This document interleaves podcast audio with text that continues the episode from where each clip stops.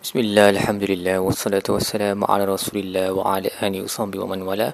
InsyaAllah dalam episod kali ini kita akan membincangkan tadabur bagi muka surat 258 Surah Ibrahim ayat 19 hingga ayat 24 Baik, pada bahagian awal uh, muka surat ini Allah menceritakan kebolehannya untuk um, mendatangkan ciptaan yang baru kerana dialah yang telah menciptakan langit dan bumi um, pada kali yang pertama satu Tuhan yang boleh mencipta langit dan bumi dengan kebenaran alam tara anna Allah khalaqas samawati wal arda bil haqq tidakkah kamu melihat bagaimana Allah mencipta langit dan bumi dengan kebenaran? Semestinya kalau dia mahu dia boleh uh, menghapuskan kamu dan mendatangkan um, kejadian yang baru wa ma zalika 'ala Allah bi'aziz. Dan itu tidaklah susah bagi Tuhan. Kemudian Allah masuk tentang apa yang akan berlaku pada hari kiamat. Dialog antara orang uh, si pengikut dengan si yang dia diikut. Okey. Wa barazu lillahi jami'an semua akan datang kepada Allah pada hari kiamat. Wa qala du'afa fa qala du'afa lilladzina istakbaru. Mereka yang lemah akan berkata kepada orang yang kuat. Inna kunna lakum taba'an. Fahal antum mughnuna 'anna min 'adzabillahi min syai'? Kami dulu ikut kamu sekarang boleh tak kamu kurangkan azab kami? Qalu yang ketua-ketua ni pula berkata law hadanallahu lahadainakum. Kalau kami sendiri ada hidayah nescaya kami pun dah bagi kat kamu hidayah tersebut. Kalau we if we were guided then we would have guided you. Sawaun alaina ajazi'na am sabarna ma lana min mahi sama sahaja pada hari ini kita rasa risau dan takut ataupun kita bersabar tak ada cara untuk kami selamat daripada api neraka. So ini menjadi satu peringatan bagi kita untuk uh, berhati-hati dalam mengikut mana-mana orang kan? Sebab kalau kita ikut sesiapa pun pada hari kiamat orang yang kita ikut tu tak boleh nak tolong kita. Ha, kalau dia tersilap um, dia takkan dia takkan uh, dia takkan boleh tolong kita lah. Jadi kita kita bahkan dalam ayat-ayat lain Allah akan sebut betapa followers ni akan rasa marah dan dia mereka mahu untuk azab. Ketua-ketua mereka digandakan. Tapi Allah kata setiap orang akan digandakan azab. Jadi jangan main ikut sahaja orang. Sebab kita tak asuh pada orang tu kita ikut sahaja kan? Tak boleh. Sebab macam mana macam mana kita sayang ke orang tu dan kononnya orang tu sayang kat kita pada hari kiamat nobody will help each other. Hanya syafaat orang yang beriman sahaja yang akan um, berkesan. Dan kemudian Allah memberi tahu apa yang akan berlaku uh, pada hari kiamat uh, tentang syaitan. Syaitan akan memberi satu pengumuman. Nah, syaitan akan akan berkata uh, wa qala syaitanu lamma qudiya al-amr syaitan akan berkata apabila telah ditentukan semua urusan innallaha wa'adakum wa'adal haqq. Tuhan Allah telah menjanjikan kamu janji yang benar. Wa wa'adtukum akhlaftukum aku pun telah berjanji dengan kamu tapi aku telah memungkiri janjiku. Wa ma kana li alaikum min sultanin illa an da'awtukum fastajabtu li. Dan sebenarnya aku tak ada kuasa pun ke atas kamu melainkan aku memanggil kamu dan kamu yang jawab. Fala talumuni walumu anfusakum. Maka jangan salahkan aku pada hari ini salahkan diri sendiri. Ma ana bimusrikhikum wa ma antum bimusrikhi. Uh, aku uh, apa aku tak akan mohon bantuan daripada engkau engkau pun tak boleh mohon bantuan daripada aku. Ini kafartu bima asyraktumuni min qabl. Aku bebaskan diri daripada semua benda yang kau syirikkan aku dengannya pada zaman dulu walaupun aku yang suruh buat dulu. Innal zalimina lahum azabun alim. Sesungguhnya orang yang zalim bagi mereka ada azab yang pedih.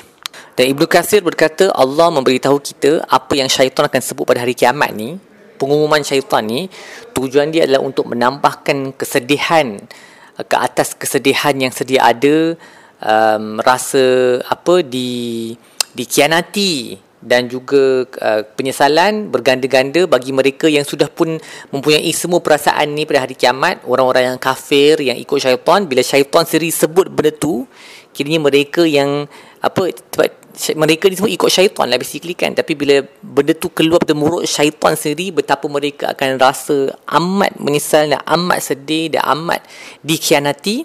Dan itu adalah sebahagian daripada azab pada hari kiamat. Waliyadzubillah. Dan dia juga menurut Imam Al-Alusi uh, Allah berkata Allah ceritakan menghikayatkan benda ni supaya kita mengambil perhatian lah bahawa in the end of the day kalau kita ikut syaitan syaitan will abandon us syaitan akan mem- mem- membiarkan kita. Jadi kalau kita cerdik kita tak akan ikut syaitan. Sebab tak akan kita tak akan selamat dan dia pun tak boleh nak selamatkan kita pada hari kiamat. Maka sepatutnya kita uh, ambil ihtimam dan lakukan amalan-amalan yang betul-betul boleh menyelamatkan kita dan bukannya ikut syaitan. Sebab dalam dunia materialis sekarang kita terlalu banyak sangat um, macam syaitan ni dia jarang masuk dalam kita punya fikiran. Jadi bila dia jarang masuk dalam kita punya fikiran, uh, kita jarang berfikir tentang syaitan. Mak bukan berfikir tentang syaitan maksudnya mengingati syaitan tapi kita tak take his effect into consideration. Kita tak uh, tak mengambil pengaruhnya dalam kita punya perkiraan. Jadi kita pun kurang menyebut auzubillah minasyaitonirrajim. Sedangkan syaitan punya influence tu sangat kuat.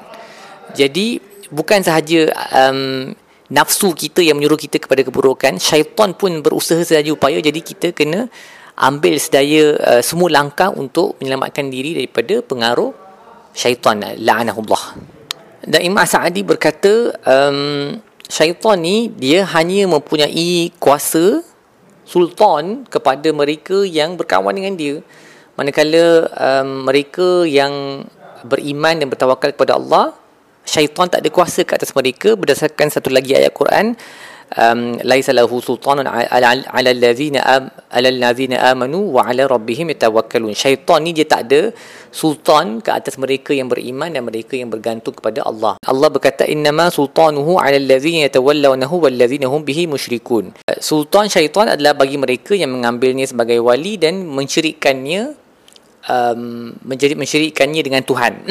so dalam ayat yang kita tengok ni uh, syaitan sendiri akan kata aku tak ada sultan, aku tak ada kuasa. Tapi dalam ayat yang tersebut Allah kata dia ada sultan tapi sultan dia ke atas mereka yang um, mengambilnya sebagai wali. Jadi sultan yang dinafikan di sini adalah yang dalam ayat ni maka nali alaikum min sultanin aku tak ada sultan ke atas kamu melainkan aku panggil dan kau jawab maksudnya dia tak ada hujah dia tak ada dalil ha, dia tak ada bukti untuk menunjukkan bahawa benda yang dipanggil kita kepada benda tu adalah benda yang bagus. Yang maksimum dia boleh buat adalah uh, mem, apa mencipta keraguan dalam kita punya minda dan mungkin membuatkan amalan-amalan buruk kita nampak macam benda yang bagus.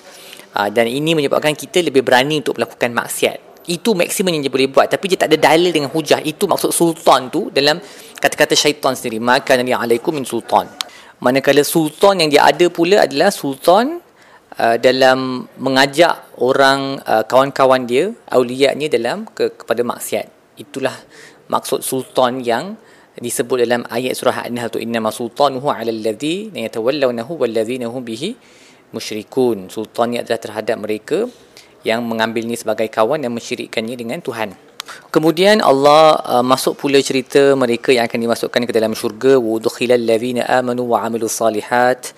Uh, akan dimasukkan ke dalam syurga mereka yang beriman dan melakukan amalan saleh amalan saleh uh, yang di bawahnya mengalir sungai-sungai dan mereka akan kekal di dalamnya dengan izin Tuhan mereka. Tahiyyatuhum fiha salam. Dan tahiyah mereka di dalamnya uh, sapaan ataupun ucapan mereka di dalamnya adalah salam di mana mereka sentiasa memberi salam kepada satu sama lain dan para malaikat pun akan memberi salam kepada kepada mereka. Seperti mana yang kita sebut kita nampak dalam surah sebelum ni dalam surah Ar-Ra'd di mana Allah berkata malaikat akan masuk um, uh, daripada setiap pintu wal malaikatu yadkhuluna alaihi min kulli bab salamun alaikum bima sabartum fa ni'ma uqbad dar. Para malaikat akan masuk ke dalam uh, bertemu dengan orang-orang beriman dari setiap pintu dan memberi memberi mereka salam uh, dan berkata salam sejahtera ke atas kamu kerana kamu telah bersabar betapa baiknya uh, nikmat uh, kesudahan bagi orang-orang yang baik. Kemudian ayat terakhir muka surat ini adalah berkaitan satu perumpamaan uh, tauhid dan dan uh, buah-buah yang hasil daripada tauhid uh, perumpamaan tentang satu pokok Uh, tapi kita akan uh, ceritakan perumpamaan ini dalam episod yang seterusnya kerana dia bersambung dengan ayat pada muka surat seterusnya. Baik, apa yang kita belajar dalam muka surat ini? Yang pertama, ingatlah bahawa uh, pada hari kiamat, orang yang followers dengan mereka yang uh, diikut followers dan mereka yang di-follow tu, uh, masing-masing akan melaknat satu sama lain jadi janganlah kita mengambil siapa sahaja yang kita suka taksub kepada mereka uh, khususnya dalam urusan agama. Sepatutnya kita jadikan uh, kompas ataupun kayu ukur kita apa yang telah termaktub di dalam Al-Quran dan sunnah yang sahih dan bukan mengikut kata mana-mana orang kerana walaupun orang itu tak kisahlah serban dia besar macam mana pun uh, jubah dia panjang macam mana pun kalau dia um, menyesatkan kita dan kita ikut juga sebab kita taksub pada dia he is not going to save us pada hari kiamat nanti ya. kita kena ingat benda tu seterusnya janganlah rasa selamat dengan syaitan dan banyaklah um, menyebut isti'azah a'udzubillahi minasyaitonirrajim kerana dia adalah sebab kepada semua bencana di dunia dan di akhirat. Ha, seperti yang saya sebut tadi dalam dunia materialis sekarang kita tak mengambil kira pengaruh syaitan sedangkan syaitan tu sangat-sangat berpengaruh. Jadi um, jangan jangan hanya fikir kalau kita buat X akan jadi Y ataupun kalau kita mengambil langkah ini benda ni tak akan terjadi. Jangan lupa bahawa syaitan tu ada okey? Dan kita kena sentiasa ikut apa yang telah di, di, disarankan oleh uh, Allah dalam Al-Quran dan Nabi dalam sunnahnya dengan sentiasa uh, memohon perlindungan dengan Allah daripada bisikan dan gangguan syaitan.